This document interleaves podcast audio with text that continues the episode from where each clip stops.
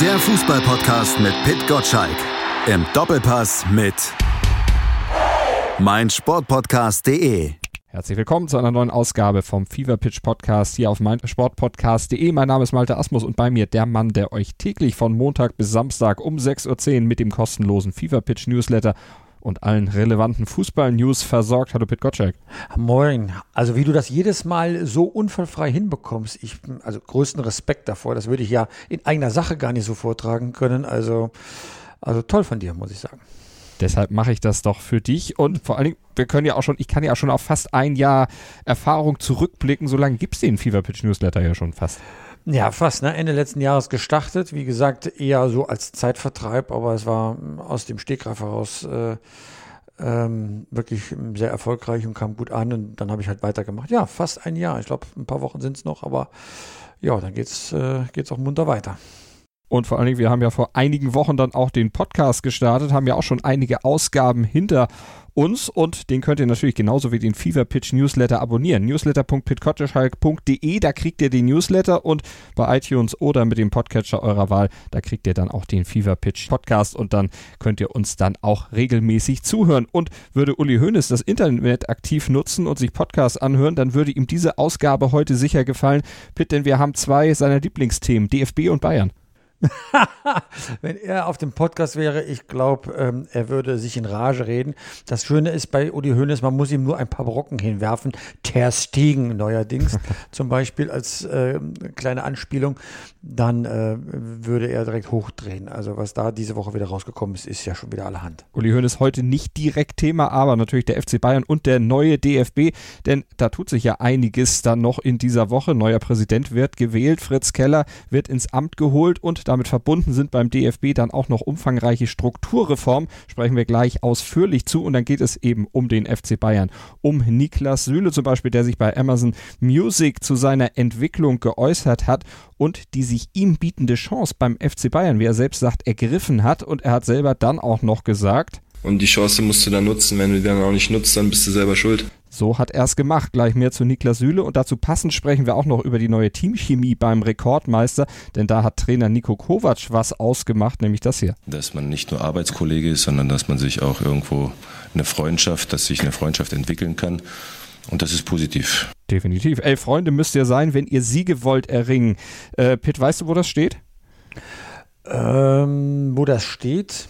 Hm, wie meinst du das? Na, das steht zum einen in dem Buch von Sami Drechsel, was du bestimmt mal gelesen hast in deiner Jugend. Ich habe es zumindest getan und zum anderen oh, steht es auf ich der nicht mehr drauf gehabt. Da muss Shame on me, das habe ich nicht mehr drauf gehabt. Aber es ist auch da nur äh, geklaut sozusagen, denn eigentlich steht es auf der Victoria-Statue und das war ja die Vorläuferin der deutschen Meisterschale. Von 1903 bis 1944 wurde sie an den deutschen Meister verdient, war, war vor unserer Zeit. Also ganz ehrlich, ich lerne auch von dir immer wieder neu dazu. Das habe ich nicht gewusst. Ich gebe es zu. So soll es doch sein. Da befruchtet man sich hier im Podcast einfach mal gegenseitig. Und nach einer kurzen Pause fangen wir dann auch an und starten durch mit dem Fever Pitch Podcast am heutigen Tag und schauen auf dem DFB. Schatz, ich bin neu verliebt. Was? Da drüben. Das ist er. Aber das ist ein Auto. Ja, eben. Mit ihm habe ich alles richtig gemacht. Wunschauto einfach kaufen, verkaufen oder leasen. Bei Autoscout24. Alles richtig gemacht. Mein Sportpodcast.de ist Sport für die Ohren. Like uns auf Facebook. Der DFB, unser erstes Thema im FIFA Pitch Podcast mit Malte Asmus und natürlich mit Pitt Gottschalk. Und Pitt beim DFB, da tut sich in dieser Woche einiges. Fritz Keller, der wird ins Amt gehoben, der wird der neue Präsident. Es wird natürlich erwartet, dass er dann auch gewählt wird als einziger Kandidat. Ist das eigentlich auch zu erwarten? Ja, natürlich ist das erwarten. Also diesmal ist man ja ganz anders vorgegangen bei der Kandidatensuche. Ähm, der DFB hat eine Unternehmensberatung, einen ähm, einen Headhunter eingeschaltet und der hat zunächst einmal das Profil ermittelt, wonach man suchen sollte. Und dann kam man auf einen einzigen Kandidaten, der ein paar Fähigkeiten mitbrachte. Einmal, dass er weiß, wie man einen Verein führt, wie man auch sparsam mit Geld umgehen kann. Jemand, der auch an der Basis, sprich im Amateurlager beliebt ist und trotzdem Respekt auch von den Profiklubs ganz oben ähm, verdient. Das war Fritz Keller, äh, wirklich sehr wohl gelitten. Und als er vorgestellt worden ist vor wenigen Wochen bei der DFL Haupttagung mit ähm, den DFB-Landesverbänden im, im Nachbarhotel, war man sich doch sehr schnell einig, mit einem Votum zu sagen, jawohl, das ist unser Mann. So ein bisschen Kritik kam aber trotzdem auf. Es wurde gesagt, äh, es war nicht besonders demokratisch, dass man eben diese Findungskommission eingesetzt hat und am Ende nur ein Kandidat letztlich dabei rausgekommen ist. Was sagst du dazu? Nein, also ich halte das ganz ehrlich für Quatsch. Natürlich ist das demokratisch, weil die Delegierten, die wählen, sind ja selbst demokratisch gewählt, sind also repräsentativ unterwegs, so wie der Bundestag ja auch repräsentativ gewählt worden ist, um anschließend den Bundeskanzler oder die Bundeskanzlerin ähm, zu wählen. Und es stand ja jedem frei, bis zum 31. August einen eigenen Kandidaten ins Rennen zu schicken. Was man brauchte, war eben einen Verband, nämlich am besten den eigenen, äh, zur Unterstützung äh, zu gewinnen. Wer das nicht getan hat, darf sich jetzt nicht äh, beschweren, dass dieser Kandidat rausgekommen ist. Ich finde das sehr, sehr professionell, so mit der Agentur äh, Zehnder umzugehen. Das ähm, hat ein Verband schon einmal getan und zwar ziemlich genau vor ähm, etwas über einem Jahrzehnt, nämlich die DFL, als man einen neuen Präsidenten für die Bundesliga suchte. Äh, Werner Hackmann war gestorben und man kam über dieses Verfahren damals auf Reinhard Raubal. Er ist nicht nur lange da geblieben, er hat die Bundesliga geprägt und ist damit auch zu Recht zum Ehrenpräsidenten ähm, gewählt worden. Also so schlecht scheint das Verfahren zu sein. Nur immer Kritik zu üben, äh, um Kritik zu üben, halte ich jetzt auch für falsch.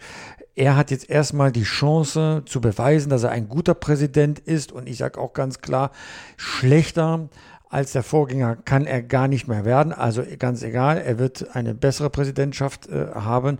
Und zuletzt hatte man mit den äh, Vorgängern ja ich sage es jetzt mal vorsichtig, ein bisschen Pech. Mhm. Jetzt kommt einer, der über ein sehr strukturiertes Verfahren reingekommen ist.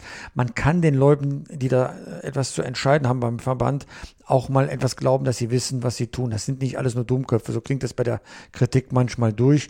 Also die Chance sollte man Fritz Keller jetzt mal lassen. Wenn es dort Vorbehalte gäbe, dann werden die laut auf dem DFB-Bundestag in Frankfurt. Ich rechne nicht damit, vielleicht die eine oder andere Stimme. Das wäre auch völlig okay. Aber äh, ganz ehrlich, wer sollte denn besser sein?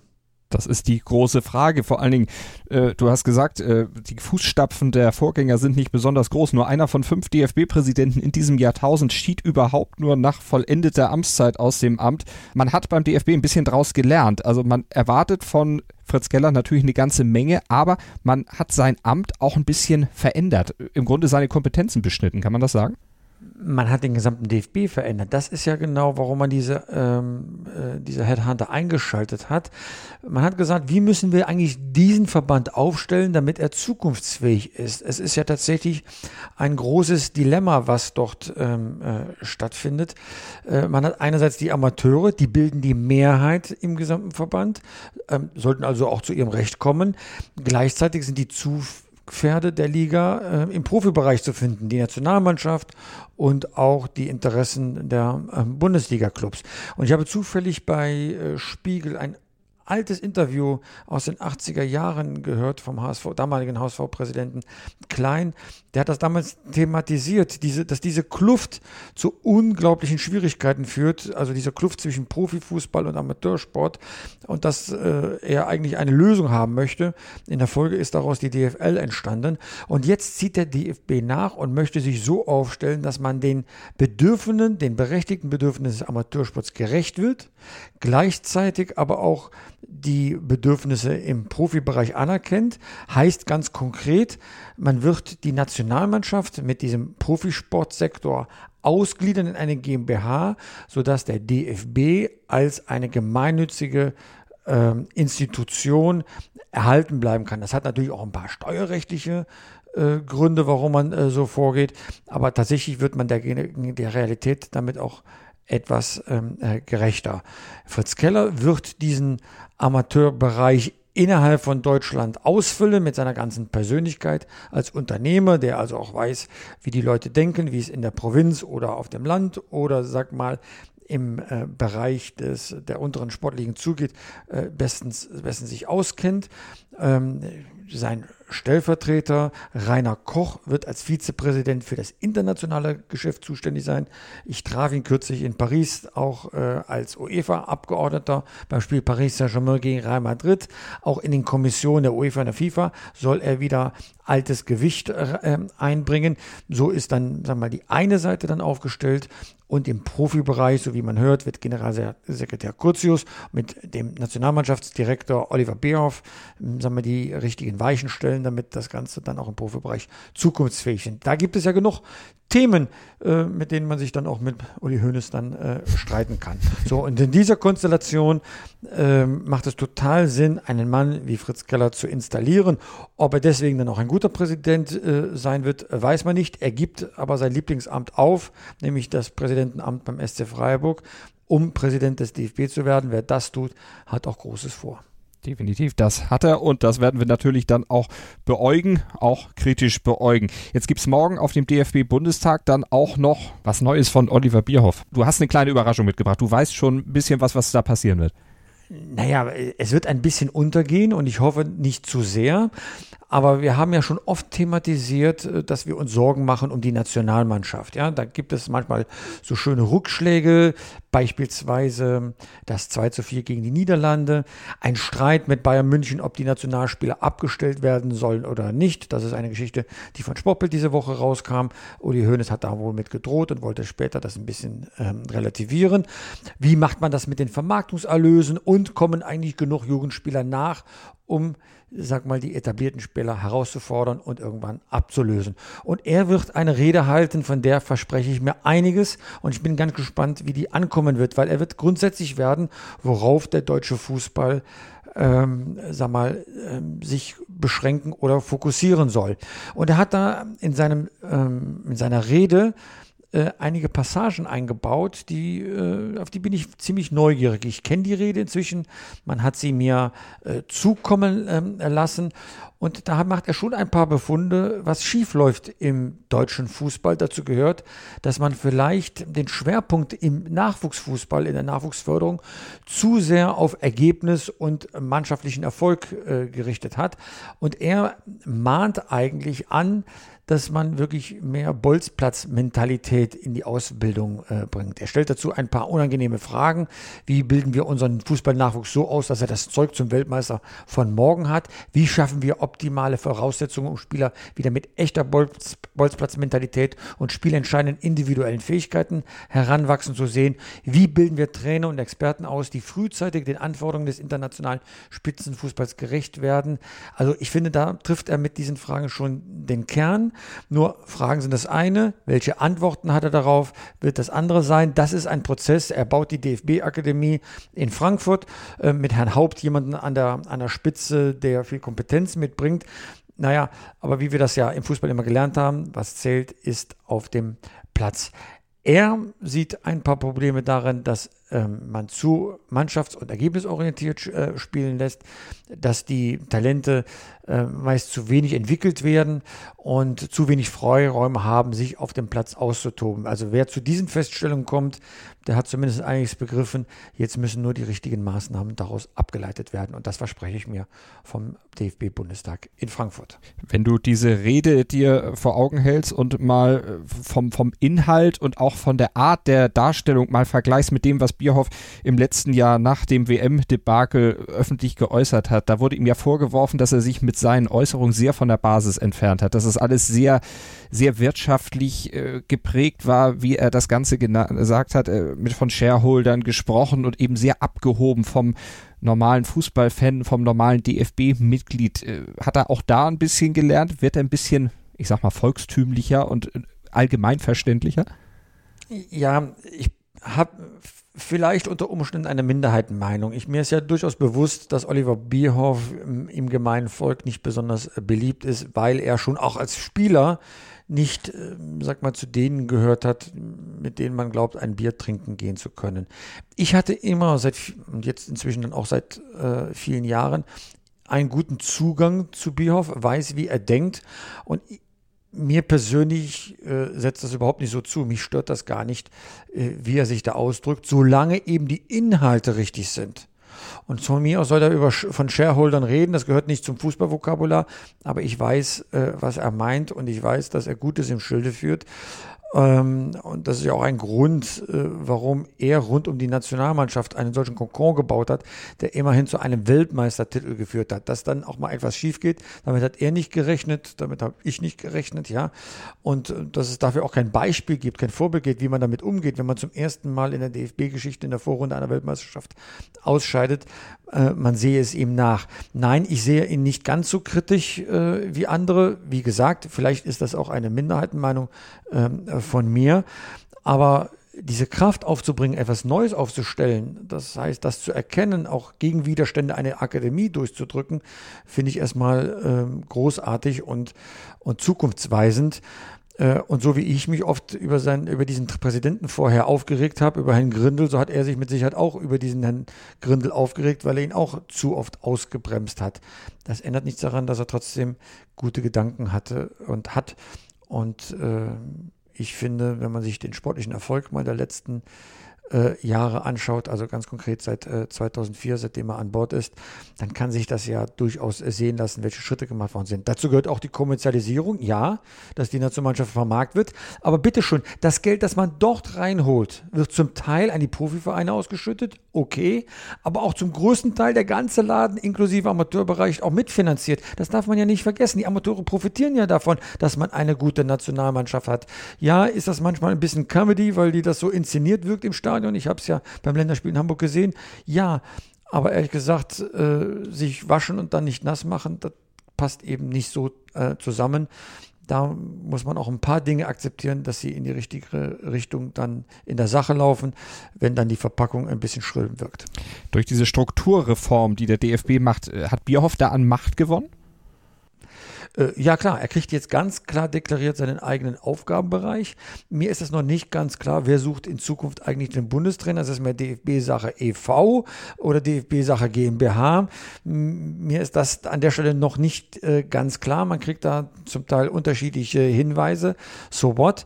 Nein, er wird äh, schon mit der, eigenen, mit der eigenen GmbH ein ganz klar abgestecktes Aufgabenfeld dann haben. Das hat er schon vorher gehabt, aber die Grenzen sind etwas klarer definiert. Bei der DFL hat man das gemerkt, gemerkt in den vielen Jahren, die es hier jetzt gibt, äh, dass sie dann auch ein Eigenleben führt. Eigenleben heißt auch eine eigene Kultur führt, auch ein eigenes Wort führt. Mit Christian Seifert, das jemanden, der schon fast äh, eine Commissioner-Funktion übernommen hat und jetzt auch nochmal gestärkt worden ist. Vielleicht wird das auch rund um die Nationalmannschaft passieren, sodass man auch einen Interessenkonflikt zwischen Amateurbereich und Nationalmannschaft hat.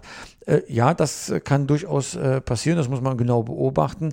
Aber er als Person hat jetzt, sag mal, eine klarere Aufgabenstellung bekommen. Die Kanzlerin sprach heute bei der Eröffnung oder bei der Grundsteinlegung der Akademie insgesamt von einer kleinen Revolution, die der, dem DFB ins Haus steht. Würdest du es auch als Revolution bezeichnen? Ist es revolutionär, das gesamte, diese Veränderung im DFB? Also das gesamte Wissen des deutschen Fußballs nicht in den Landesverbänden zu horten und dort auch in einen Wettbewerb untereinander äh, zu treten, ist erstmal als Gedankengang neu. Es also zu zentralisieren also die, in, die, in eine DFB-Akademie ist äh, herausragend. Andere Nationen, Nationen machen es vor, dass man dieses Wissen bündelt und dann entsprechend zusammen nutzt und ausbaut.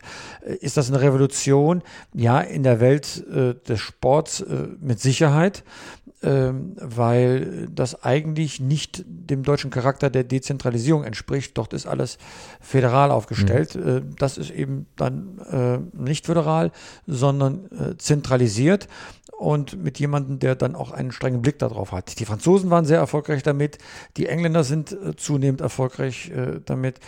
Ähm, ich würde mir eine solche Zentralisierung eher im Bauwesen äh, wünschen, damit auch mal so ein, ein, Flughafen in Berlin eröffnet werden kann und da nicht Dilettanten im Landesverband dann immer nur äh, äh, rumwurschteln. Ja, äh, jetzt macht man es im Fußball zumindestens. ja, Ne? Aber auch da kann ich den Leuten nur auf den Kopf gucken.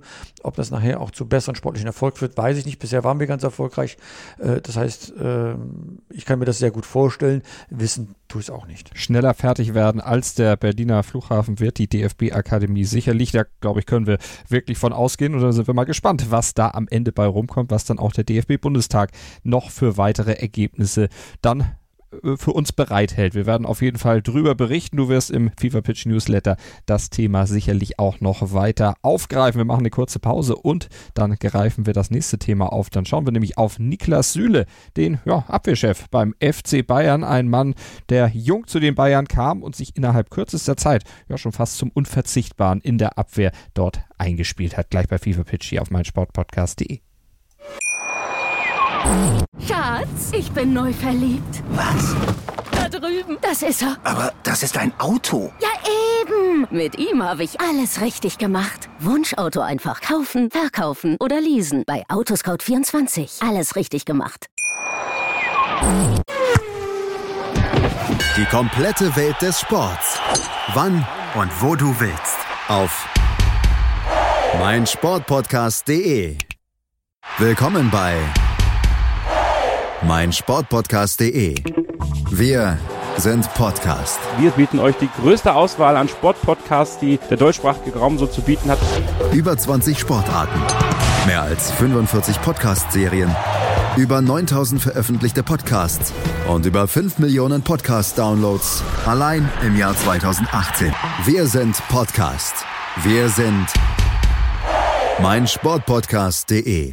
FIFA Pitch auf mein Sportpodcast.de mit Pit Gottschalk und mit mir mit Malte Asmus und wir schauen auf unser zweites Thema in der heutigen Ausgabe, kümmern uns um Niklas Süle, der bei den Kollegen von Amazon Music ein Interview gegeben hat. Das könnt ihr dort auch in voller Länge hören oder wenn ihr mit eurer Alexa dann einfach mal den Befehl reinruft, Alexa, spiel das neueste Bundesliga-Interview, dann kriegt ihr es auch auf die Ohren. Wir haben ein paar Auszüge für euch auf jeden Fall, sprechen über Niklas Süle und Niklas Süle, als er vor wenigen Jahren, so lange ist er noch nicht bei Bayern, von Hoffenheim kam, hast du gedacht, dass er sich so schnell durchsetzen wird beim deutschen Rekordmeister, dass er eine Chance hat, dort tatsächlich zu einer Stammkraft zu werden? Wenn ich ganz ehrlich bin, nein. Ähm, ich habe gedacht, da holen sie einen Spieler, der den Kader so ein bisschen auffüllt, so als Backup. Äh, Boateng war ja natürlich eine Institution in der Innenverteidigung. Später mit äh, Mats Hummels äh, war ja klar, wenn da so zwei Weltmeister äh, vor dem Tor alles dicht machen, wo soll denn äh, Niklas Süle spielen? Man weiß ja von ihm, dass er in der Jugend mal im Sturm gespielt hat. Äh, habe ich gedacht, vielleicht wird er so ein bisschen verschoben zwischen Sturm und, und Abwehr, so wie man das mit Javier Martinez irgendwann mal mal gemacht hat, dass er ein, auf der Sechserposition spielt. Und dann wurde, stellte sich aber relativ schnell heraus, dass er die beste Mischung dieser beiden Innenverteidiger ist. Er ist schnell, er ist groß, er ist, hat, hat eine Übersicht und vor allem, er ist so unfassbar jung, sodass er eine Zukunft vor sich hat. Also diese Position auf dem Innenverteidiger, äh, in der Innenverteidigung, das, das hat er sich verdient und erarbeitet und äh, man muss im Nachhinein sagen, völlig zu Recht.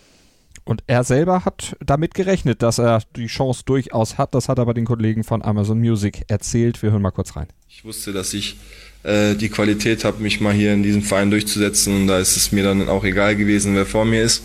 Weil du musst immer an dich selber glauben und wissen, was du kannst und was nicht. Ich habe relativ früh meine Chance hier bekommen. Und die Chance musst du dann nutzen. Wenn du die dann auch nicht nutzt, dann bist du selber schuld. Er hat es tatsächlich geschafft. Es gab viele vor ihm, die es nicht geschafft haben. Spieler auf verschiedensten Positionen, die das Abenteuer Bayern München gewagt haben, am Ende dann aber relativ schnell wieder weg sind. Äh, zum Beispiel sein ehemaliger Mannschaftskollege Sebastian Rudi im Mittelfeld, der mittlerweile nach einer kleinen Odyssee dann wieder zurück ist in Hoffenheim. Oder auch Namen wie Kirchhoff könnte man noch nennen oder Sebastian Rode. Also viele hochtalentierte und auch hoch veranlagte, denen man immer einen großen Sprung vorausgesagt hatte, die dann zu Bayern gingen und eben diese Chance nicht genutzt haben? Oder haben sie nicht so eine Chance gekriegt, wie Süle sie gekriegt hat? Natürlich hat ja jeder seine Chance hm, gekriegt. Ne? Also ein Trainer macht ja nichts, was der Mannschaft schadet. Das heißt, wenn er einen jungen Menschen nicht spielen lässt, dann tut er es ja nicht, ähm, weil er ihm äh, schaden möchte oder weil er keine äh, positive Entwicklung im Jugendbereich äh, des Vereins ähm, sag mal, bewirken möchte, sondern weil er halt die nächsten äh, Spiele gewinnen will. Und da muss ein Trainer halt genau gucken, was hilft mir sofort, was hilft mir mittelfristig.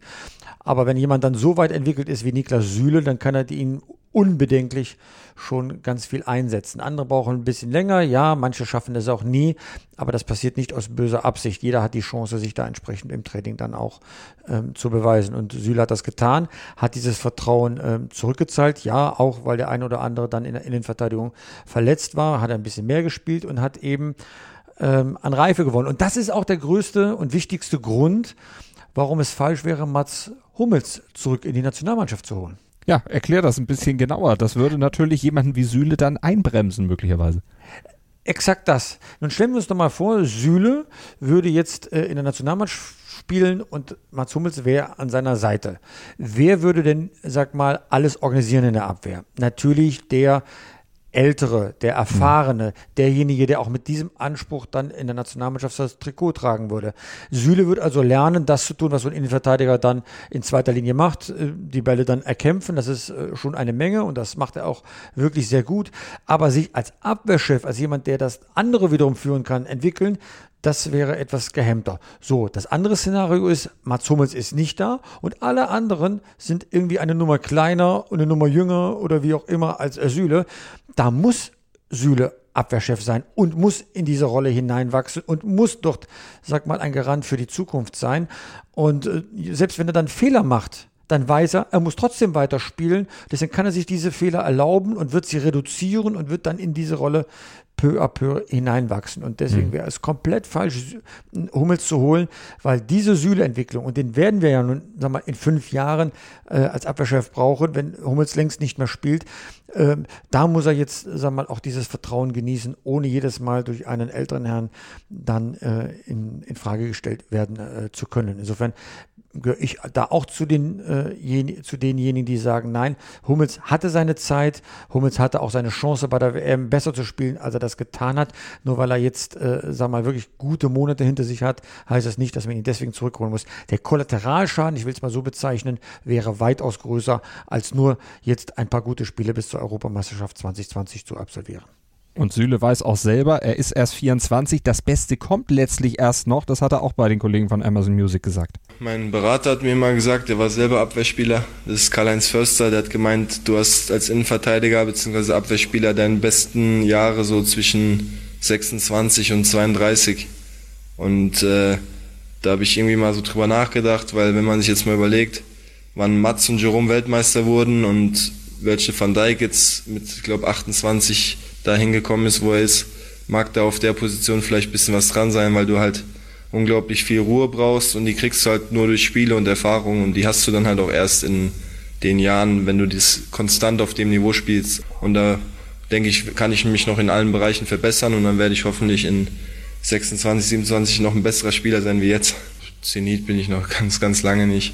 Also ich glaube, dass ich mich schon unglaublich weit entwickelt habe, seit ich bei Bayern bin. Allein durch das Training mit den Topspielern hier und durch diesen Druck, den man da als jüngerer Spieler aufnimmt, wo er auch leistungsfördernd ist, finde ich. Aber ich könnte noch viel besser spielen. Das, also was ich mir zutraue. Und das versuche ich auch äh, nach und nach, jedes Jahr, jedes Spiel, äh, im, im, nächsten Jahr wieder einen Schritt zu machen, wieder einen Schritt. Und dann bin ich hoffentlich irgendwann da, wo ich sage, äh, jetzt bin ich wirklich ein Top, Top, Top-Spieler sehr selbstbewusst, sehr abgeklärt. Er hat mit Karl-Heinz Förster aber auch einen guten Lehrmeister. Eine der großen Verteidigerfiguren in den 80er Jahren kann natürlich eine ganze Menge lernen, aber dieses Selbstbewusstsein und dieses Ruhige, das macht ihn auch aus. Sehr intelligent. Äh, absolut, aber ich finde zwei Dinge noch noch großartiger, noch fantastischer. Ich übertreibe jetzt ganz bewusst, damit das äh, gegen deine Lobhudelei dann so ein bisschen durchkommen kann.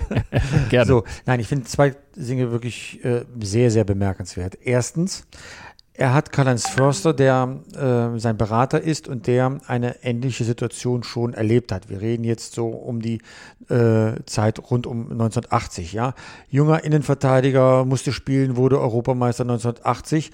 Er weiß also der Karl-Heinz Förster, wovon er spricht. Und Niklas Süle hört ihm zu. Er sagt also nicht in Gedanken, naja, was erzählt Opa denn vom Krieg, sondern er lernt von dem, was die alten Hasen selbst erlebt haben. Das machen heutzutage nicht mehr viele Fußballspieler. Und er hat so gut zugehört, dass er das auch zitieren kann. Und alles, was wir danach dann dazu hören, auch das, was er zur Jetztzeit sagt, zu Van Dijk, zu Hummels, zu Boateng, beweist nur, dass er reflektiert. Er stellt sich selbst in Frage, aber nicht, weil er Zweifel an seiner Stärke hätte, sondern um zu sehen, wo kann ich mich noch besser machen? Und ich bin noch nicht da an dem Gipfel, ich will mich weiterentwickeln. Das finde ich ein ganz toller und richtiger Zugang. Ich habe ihn kürzlich erlebt hier beim Länderspiel vor dem 2 zu 4 gegen die Niederlande in der Pressekonferenz. Ich habe einen jungen Mann erlebt, der dort saß und über seine Schwächen so reden konnte, dass er daran arbeiten möchte. Er nannte zum Beispiel das äh, eigene Offensivkopfballspiel. Ähm, er verglich das dann mit dem von ähm, Virgil van Dijk, Europas besten äh, Fußballer laut UEFA war. Und dass er sich das abgucken könnte, wie bei Standardsituationen Van Dijk nach vorne geht und für Gefahr sorgt und tatsächlich auch noch äh, Tore macht. Die Bayern haben es ja selbst erfahren müssen äh, in, in der Champions League, als sie mhm. ausgeschieden sind. Also, äh, dass ähm, Süle über so etwas nachdenkt, zeigt seine ganze Klasse und wir werden ihn äh, noch in der Blütezeit seiner Karriere äh, erleben, denn auch das hat er noch, das ist schon der vierte Punkt, äh, erzählt. Seitdem er bei Bayern München spielt, hat er nicht eine einzige Trainingseinheit verpasst. Er war nie verletzt toi, toi, toi, ich klopfe jetzt hier mal auf den Tisch, dass das so bleibt. Das zeigt auch noch, dass er körperlich sehr, sehr robust ist. So, warum sollte man einem solchen Mann, der offenbar so gesegnet ist, der neue Abwehrchef zu werden, jemanden vorsetzen, der ihn klein hält? Das macht keinen Sinn.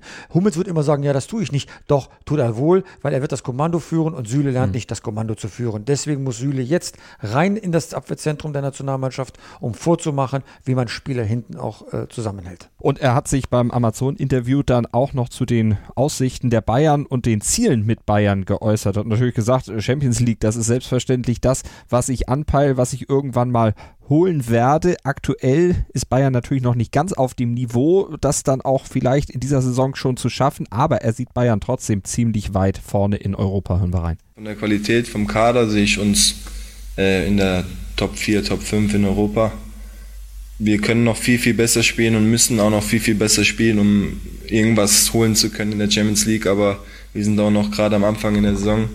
Und dafür hat es aber auch schon, ja, haben wir auch schon gut, sehr gute Spiele gemacht, sehr gute Phasen gehabt. Also die erste Halbzeit in Leipzig, das war, glaube ich, mit das beste Spiel, wo ich selber gespielt habe von Bayern, so viel Kontrolle, wie wir hatten. Das müssen wir, wenn es geht, 90 Minuten äh, und jede Woche auf den Platz bringen, aber es sagt sich immer so leicht. Ne? Da sagt er im Grunde auch das, was sein Trainer Nico Kovac heute auf der Pressekonferenz vor dem Spiel gegen Paderborn gesagt hat, genau daran eben zu arbeiten. Diese Phasen im Spiel, wo man Dominanz ausstrahlt, möglichst zu verbreitern, um dann eben auch noch stärker zu werden. Auf welchem Punkt siehst du die Bayern aktuell? Würdest du auch sagen, Top 4 ist das schon? Nein, also ich glaube nicht, äh, dass sie Top 4 in Europa sind. Das würde ja bedeuten, dass sie ins Halbfinale einziehen. Da kann man immer reinkommen, aber ich glaube, schon aufgrund der wirtschaftlichen Situation und der Stärke und der Überlegenheit der spanischen und englischen Mannschaften ist das ein bisschen vermessen, zeigt aber nur, äh, sind wir schon beim fünften Punkt, was für Süle spricht, dass er dieses Mia San Mia Gefühl der Bayern verinnerlicht hat. Also der ist definitiv beim FC Bayern angekommen, wenn er so dann äh, entsprechend spricht. Aber hat natürlich in einem Punkt recht. Sie haben jetzt große Stars, die sind eingespielt und ähm, haben mit Coutinho auch jemanden äh, dazu geholt, der eine besondere Qualität reinbringen kann. Aber das haben wir schon oft jetzt äh, thematisiert, muss ich jetzt nicht wiederholen. Wenn jetzt aus dieser Klasse von Einzelspielern eine Mannschaft wird, und dafür gibt es ja ganz gute äh, Signale, äh, dann wird Bayern natürlich mhm. eine dominante Rolle spielen, in Deutschland sowieso und vielleicht auch ähm, in, den, in den Gruppenspielen der Champions League, in den ersten äh, K.O.-Runden. Aber direkt in die Top 4 zu kommen, da muss noch ein paar, müssen noch ein paar Sachen mehr zusammenkommen, dass das äh, tatsächlich auch erreicht wird. Ja, Da sollte man vielleicht auch mal die Ansprüche ein bisschen zurückschrauben. Natürlich äh, erwartet jeder von Bayern München, das Triple zu holen.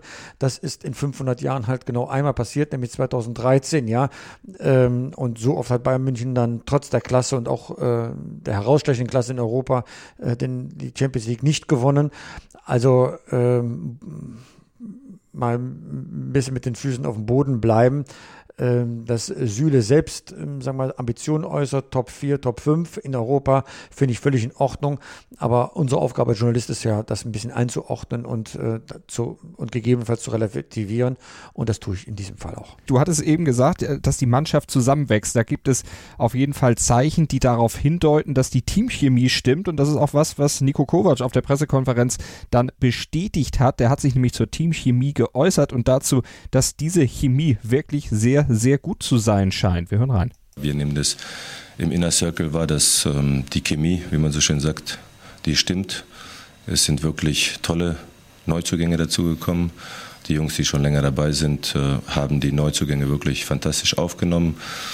Man sieht letzten Endes, wenn die Jungs auch miteinander etwas unternehmen, jetzt, wie Sie schon sagten, auf der Wiesen, beziehungsweise vielleicht auch nicht auf der Wiesen woanders. Das zeigt, dass man nicht nur Arbeitskollege ist, sondern dass man sich auch irgendwo eine Freundschaft, dass sich eine Freundschaft entwickeln kann. Und das ist positiv. Wir lachen viel, aber wir arbeiten auch sehr konzentriert und ich finde, dass bis zum jetzigen Zeitpunkt die, die Mannschaft einen sehr guten Eindruck macht, sowohl auf dem Platz als auch neben dem Platz. Ist das eine neue Qualität der Bayern? Also man hat ja vor dem letzten Jahr dann auch sehr viel gehört, dass da in der Kabine nicht alles wirklich gestimmt hat. Jetzt scheint es ja sich komplett in eine andere Richtung zu entwickeln. Scheint ja aktuell keiner dann wirklich unzufrieden zu sein, wenn man das so hört. Naja, ähm, die Ergebnisse stimmen gerade und äh, dann ist natürlich alles Friede, Freude, Eierkuchen. Wie es um die Mannschaft bestellt ist, wird man dann merken, wenn sie halt nicht gut spielt. Letztes Jahr hatten sie diese Phase, äh, wo ziemlich viel Murks auf dem Rasen fabriziert worden ist. Ne? Da war auch die Stimmung schlecht. Das hängt also kausal immer äh, voneinander ab. Und äh, dass man zusammen auf die Wiesen geht, um Bier zu heben, das machen sie jedes Jahr, egal wie es um die Mannschaft steht, ist auch noch kein Indiz. Für mich sind es tatsächlich diese kleinen Momente, wie der Moment, als Robert Lewandowski den Elfmeter Coutinho, Felipe Coutinho überlassen hat. Ähm, die sprechen Bände. Weil ein solcher Torjäger macht das nicht. Der sammelt jedes Tor, um auch sicherzustellen, dass er der beste Torjäger der Saison wird. Und dass er das tut, äh, das hat er ganz bewusst erstens als Signal ähm, getan und zweitens dann als Signal auch darüber geredet hinterher, um aller Welt zu zeigen, das Verhältnis untereinander ist von einem Miteinander und nicht von einem Gegeneinander äh, geprägt. Und äh, das finde ich schon ziemlich bezeichnend und solche Signale haben auch äh, eine Aussagekraft. Ähm, aber wie gesagt, äh, sollten sich die Ergebnisse verschlechtern, warum auch immer, äh, dann zählt das auch alles nicht mehr. Dann äh, ist der Survival-Modus schon eingeschaltet. Aber gerade Lewandowski, der ja natürlich, du hast es gesagt, seinen eigenen Vorteil sucht, natürlich Stürmer ist, die Torjägerkrone oder Kanone haben will, aber der auch ja in den letzten Jahren immer mit Wechseln kokettiert hat, auch immer öffentlich mehr oder weniger klar dann auch zum Ausdruck gebracht hat oder sein Berater das eben getan hat, dass da durchaus andere Interessenten sind. Mit dieser aktuellen neuen Vertragsverlängerung hat er da jetzt komplett Ruhe reingebracht? Ist er da auch mit sich im Rein, dass er sagt, okay, nee, Real Madrid, das ist überhaupt kein Ziel mehr oder ein anderer großer Club. Bayern München, was er ja auch neulich in einem Interview auf FCB TV, glaube ich, gesagt hat, wo er gesagt hat, als ich dieses Trikot trug, da habe ich das erste Mal das Gefühl gehabt, zu einem bedeutenden Club zu gehören. Auch wenn das jetzt aus dem Verein Vereins-TV kam, da muss man dann sicherlich das auch noch ein bisschen relativieren. Aber ist das ein neues Gefühl für ihn? Ist er mit sich jetzt im Reinen, auch bei Bayern zu bleiben und zu sein? Also bei einem Fußballspieler gibt es äh, meistens zwei Aggregatzustände. Entweder ich will woanders hin, dann verhalte ich mich entsprechend. Dann bin ich ein Getriebener, dann bin ich unruhig, äh, da will ich mich, sag mal, in den Vordergrund drängen und dann trete ich auch gegenüber meinen Mitspielern und in der Öffentlichkeit ganz anders auf. Es gibt nicht viele Leute, die das, ähm, sag mal, in irgendeiner Weise voneinander abkoppeln könnten. Er hat das schon mal getan, damals Borussia Dortmund. Er wusste, äh, in einem Jahr gehe ich zu Bayern München und hat dann äh, dieses letzte Jahr dann wirklich sehr, sehr gut gekickt für äh, Borussia Dortmund. Aber jetzt, da die Zukunft ungewiss war und er immer wieder, wie er zugegeben hat, zu Real Madrid wollte, äh, war er ein Getriebener. Jetzt hat er eine Entscheidung getroffen, vielleicht sogar treffen müssen, weil Real Madrid kein Interesse mehr hat, mhm. dass er bei Bayern München bleibt. Und äh, das verschafft ein bisschen Ruhe. Er weiß, er wird jetzt hier bleiben, die Familie fühlt sich wohl, ist dann mit der Familie in, in München auch gut, gut aufgehoben. Und äh, dann kriegt man schon, ne, da muss man kein Küchenpsychologe sein, eine innere Ruhe. Und die strahlt er aus und die zeigt er dann auch, wenn er einem Mitspieler den Ball beim Elfmeterpunkt gibt. Und das hat er eben im Falle von Coutinho getan, dem damit natürlich auch ein Zeichen gegeben und ihn auch letztlich willkommen geheißen auf dem Platz und in der Mannschaft. Und Kovac, der hat sich dann auch zur Leistungsstärke seiner Mannschaft zum aktuellen Zeitpunkt geäußert. Also ich finde, dass ähm, klar diejenigen, die jetzt etwas später gekommen sind, ja, wie, Philippe beziehungsweise auch, auf I, auch Ivan, ähm, auch ähm, Mika. Das braucht vielleicht noch ein wenig, aber ich finde von Spiel zu Spiel eigentlich äh, schon fast von Minute zu Minute verstehen die Jungs sich besser. Gerade die zwei Erstgenannten haben jetzt in den letzten zwei, drei Spielen auch wirklich gut performt. Man sieht, dass sie absolut ähm, integriert sind in der Mannschaft, dass sie ihre Qualitäten auch einsetzen können. Und wir müssen es jetzt noch verstehen, dass wir das ähm, über die gesamte Spielzeit. Das ist meistens nicht möglich, dass man 90 Minuten dominiert, aber wir müssen zusehen, dass wir aus 60, 70 Minuten dann äh, vielleicht äh, ja 80 machen. Das ist unser Anspruch, das äh, müssen wir schaffen. Wir müssen zusehen, dass wir die Spiele, die wir in Führung gehen, dass wir sie schneller ausbauen, die Führung, dass wir dort noch mehr an Sicherheit bekommen. Daran arbeiten wir. Wir sind auf einem guten Weg, aber mit Sicherheit noch nicht ähm, am Ende.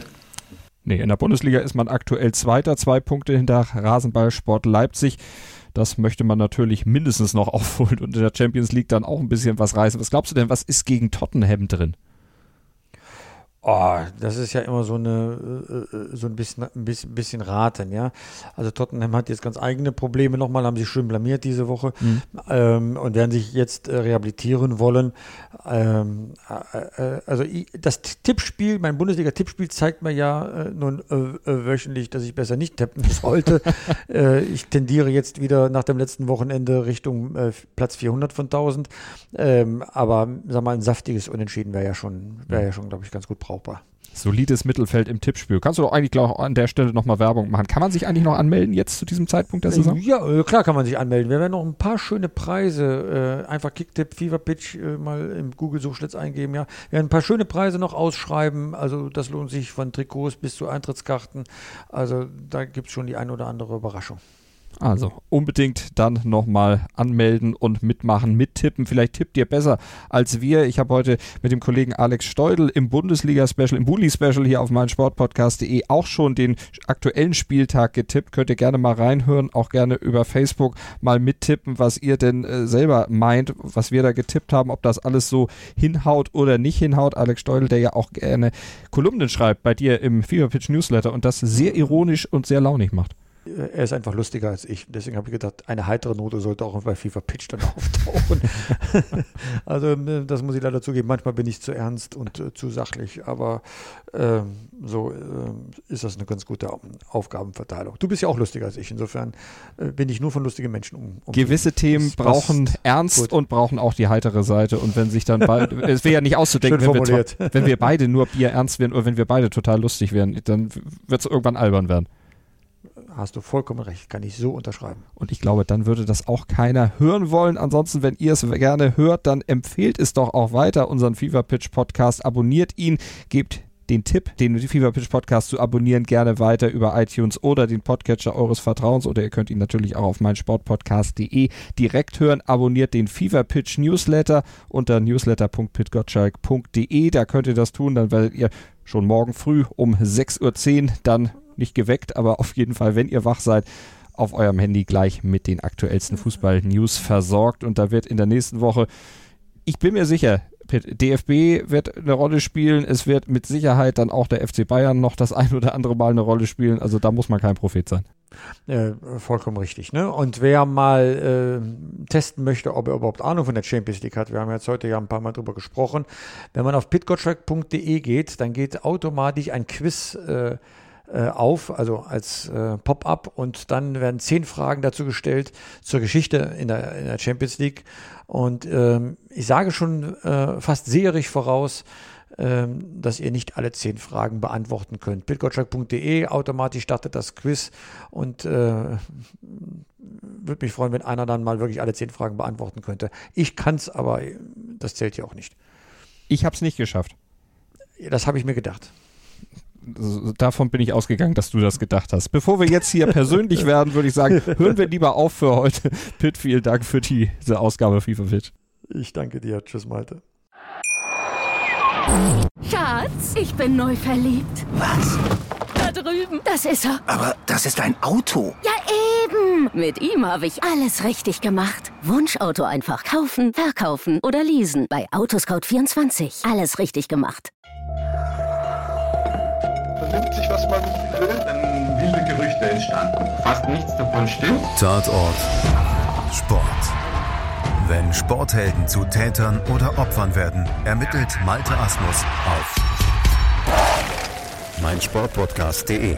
Folge dem True Crime Podcast, denn manchmal ist Sport tatsächlich Mord. Nicht nur für Sportfans.